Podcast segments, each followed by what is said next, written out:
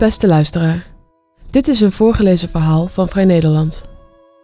Voor onze sterke verhalen special schreef auteur Hans Maarten van den Brink het volgende verhaal. Rond een uur of zeven verliet de trein op 1 december 2004 het station van Rotterdam richting Amsterdam. Tot hij opeens stilstond. Terroristen aan boord. En het was al zo'n lange dag. Hoofdredacteur Bart Wijndels leest voor.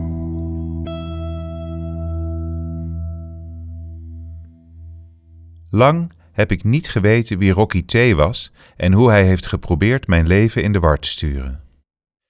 Nou ja, gedurende één avond dan, en het liep goed af, ik ben er nog, maar het was genoeg. Het zou genoeg kunnen zijn om eeuwigdurend kwaad te blijven op die Molukse gluipkop met dat dunne snorretje. Niet dat ik iets tegen Molukkers heb, niet in het algemeen. Mijn zwager zal toch niet de enige zijn die deugt? Enfin, hier volgt het verhaal van wat Rocky met mij deed. Het was 1 december 2004 tegen een uur of zeven toen vanaf spoor 9b de Intercity naar Amsterdam het station van Rotterdam verliet. Ik was moe en humeurig na een lange dag in dienst van de verbeelding, en daarmee bedoel ik het verzamelen van geld voor de beeldende kunst, want dat was wat ik deed in die tijd. Breek me de bek niet open, of doe het op een andere avond. Al na een paar minuten stond de trein weer stil. Ook dat nog. Het duurde een minuut of tien voor iemand, de conductrice vermoedelijk, liet weten dat er mensen op het spoor liepen, voetbalsupporters. Inderdaad, later die avond zou Feyenoord in de Kuip spelen tegen Schalke 04. Maar waarom stonden die idioten dan nu op een spoorbrug over de Schie? Ik heb me niet lang bezig gehouden met die vraag. Ik ben namelijk niet bijzonder geïnteresseerd in voetbal en dat de vrouwenstem die het bericht verkondigde nogal dun en benauwd had geklonken, realiseerde ik me pas later. Voorlopig dacht ik, dit kan er ook nog wel bij, een vertraging van, als ik pech had, zeker een half uur, en straks dus te laat om de kinderen naar bed te brengen. Maar ik had een krant en een boek. Daar ging ik me dus maar in schrommend in verdiepen. Er ging een half uur voorbij. Er verliep een uur. Het begon koud te worden in de trein. Toen was er een nieuwe stem uit het luidsprekertje in de coupé. De stem van een man. Zakelijk, misschien kon je het zelfs wel vastberaden noemen. De trein zou voorlopig blijven staan waar die stond. De passagiers werden verzocht hun zitplaatsen niet te verlaten. Nee, nou werd die mooi, alsof ik dat van plan was. Het concept van openbaar vervoer is toch dat de trein in beweging komt, niet de reizigers? Dat stilzitten hielden we nog zeker een tweede uurtje vol. Maar toen ontstonden toch de eerste contacten tussen de rijtuigen. Data op de mobiele telefoon hadden we in die tijd nog niet, maar er kon wel gebeld worden met vrienden en bekenden en die hadden naar de radio geluisterd. Dit was het nieuws dat werd doorgegeven. Onze trein was het station uitgereden omdat er terroristen aan boord waren. Rotterdam CS was ontruimd en voor het publiek gesloten, alle treinverkeer gestremd, het stationsplein afgezet. De stad was veilig, maar wij dus niet. Rocky verkneukelde zich natuurlijk. Dat neem ik nu tenminste aan, want op het moment zelf wist ik nog niet van zijn bestaan. Ik had zijn naam zelfs nog nooit gehoord. Maar ik stel me voor dat hij zich geïnstalleerd had in een van de hoerententen op de Matenesserlaan en zich nog eens liet bijschenken. Tevreden over zijn geslaagde operatie en bepeinzend hoe hij straks de tent kon verlaten zonder de rekening te betalen. Wat me tot op de dag van vandaag verbaast, er was geen spoor van paniek te bekennen in de trein. Dacht dan niet iedereen onmiddellijk aan de tijd dat kapingen en bezettingen aan de orde van de dag waren? Aan Wijster, aan de punt. Ik wel. Al zou ik niet meer precies weten wat precies waar gebeurde, samen had het allemaal een stevige indruk gemaakt. Twee, drie weken lang hadden we dezelfde televisiebeelden uit een grijs Drenthe gezien. De wagons met afgeplakte ramen en de locomotief met de hondenkop roerloos in het winterse land. De tanks, de soldaat die in een deuropening werd gezet en met een nekschot was geëlimineerd. De straaljagers die laag overscheerden en de commando's die met hun mitrailleursalvo's dood en verderf zaaiden toen de trein werd bestormd. Daarna de getuigenissen van de gijzelaars. Wie de jaren zeventig had meegemaakt, droeg die beelden en die verhalen de rest van zijn leven met zich mee. Maar er was geen rumoer in de trein. Volgens mij waren de mensen eerder nieuwsgierig dan angstig. Er werden grappen gemaakt. Ook ik was niet bang. Op de een of andere manier leek het me vooral de schuld van de NS en niet van de Molukkers of de Ieren of de Palestijnen, wanneer ik mijn kinderen niet alleen vanavond niet, maar helemaal nooit meer een kus op hun geurige wangetjes zou kunnen drukken. Ik voelde me meer consument dan slachtoffer, meer veel eisende burger dan aanstaand lijk, meer lezer dan echtgenoot en vader. Zo leer je iets over jezelf en over de tijd waarin je leeft. De overheid had dan ook op een bijzondere manier een einde gemaakt aan het Molukse terrorisme. Niet door het hardhandig de kop in te drukken, maar door het te verstikken onder een deken van welzijnswerk en wat er dan nog van over was een plek te geven, letterlijk, fysiek, in de vorm van monumenten voor slachtoffers en daders, waar jaarlijks toespraken konden worden gehouden en kransen gelegd, door het inrichten van een museum zelfs. Ik was er geweest, op een zaterdagmiddag, in Utrecht, de enige bezoeker. Er hingen foto's van de treinkapingen, maar uit de begeleidende teksten viel alleen maar op te maken dat het een spannende tijd was geweest en dat beide partijen aan een nieuw hoofdstuk waren begonnen.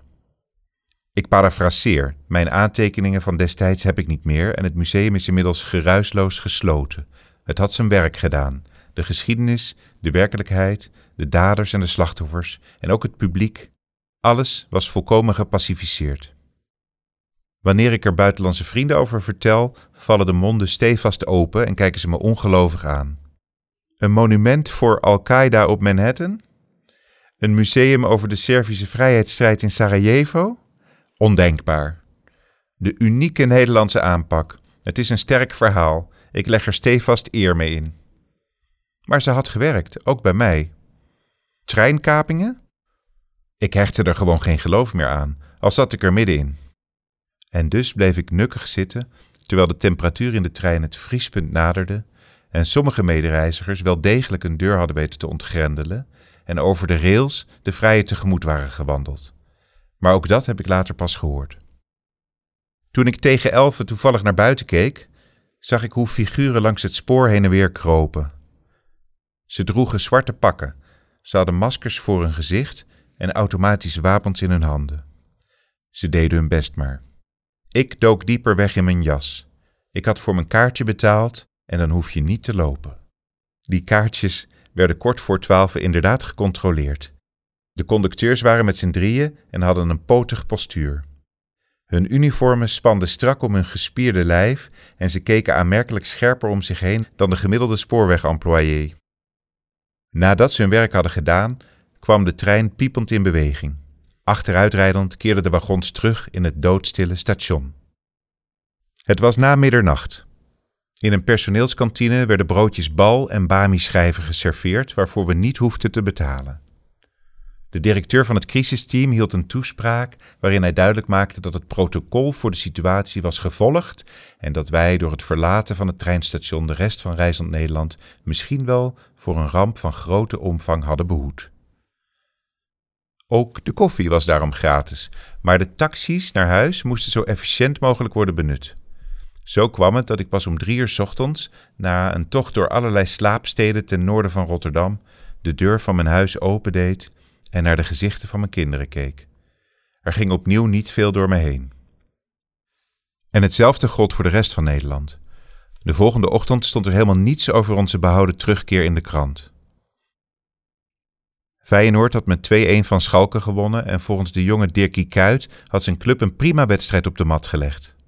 Maar nog voor in de Kuip het eerste fluitje had geklonken en ongeveer op het moment dat wij piepend en knarsend voor de spoorbrug tot stilstand waren gekomen, blies die avond in het academisch ziekenhuis van Utrecht prins Bernhard zijn laatste adem uit.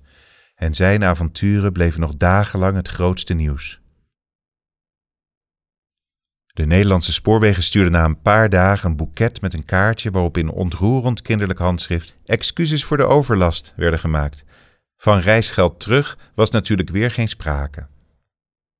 Anderhalf jaar later, op 12 juli 2005, veroordeelde de rechtbank in Amsterdam een man tot 30 maanden gevangenisstraf die de complete Nederlandse sportpers naar Schiphol had weten te lokken met het verhaal dat een Amerikaanse supermarktketen voor 100 miljoen dollar shirtsponsor wilde worden van het noodlijdende Vitesse. Diezelfde man had namens John de Mol aangeboden te investeren in buitenlandse voetbalclubs. Lazio Roma, Leeds United, Fiorentina, Atletico Madrid. En in de tv-rechten van het WK voetbal. Aan de mediamagnaat zelf stuurde hij intussen brieven waarin gedreigd werd met een portie geweld tegen u en uw personeel die we allemaal weten te wonen, wanneer hij niet in café-restaurant Van der Werf in Leiden zo'n 4 miljoen euro in contanten zou laten bezorgen. Ik ken dat café. Het is aan de Steenstraat. Het heeft niets onrustbarends. Oh, en dan was er nog iets.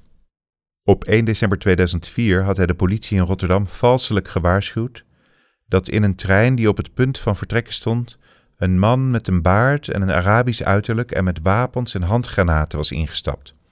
Voor dit vergrijp werd hij veroordeeld tot het betalen van een bedrag van 225 euro aan NS-reizigers en 1233,60 euro aan de spoorwegbeheerder, ProRail dus. Maar dit alles weet ik pas, dankzij het internet, sinds een paar weken, 15 jaar later. Op foto's van de veroordeelde is een mager kereltje te zien met een lichtgetinte huid en een oplichtersnorretje. Hij werd op 7 januari 1970 geboren te Assen, heet Matthäus Constantijn Tuanacotta, maar noemt zich Rocky. Tot op de dag van vandaag schijnt hij spoorloos te zijn. Maar suggereerde ik nou net dat ik kwaad was op Rocky? En eeuwigdurend nog wel? Schenk me nog eens in. Dat valt eigenlijk wel mee. Hij was een verhalenverteller, geen terrorist. Soms is er niet zoveel verschil.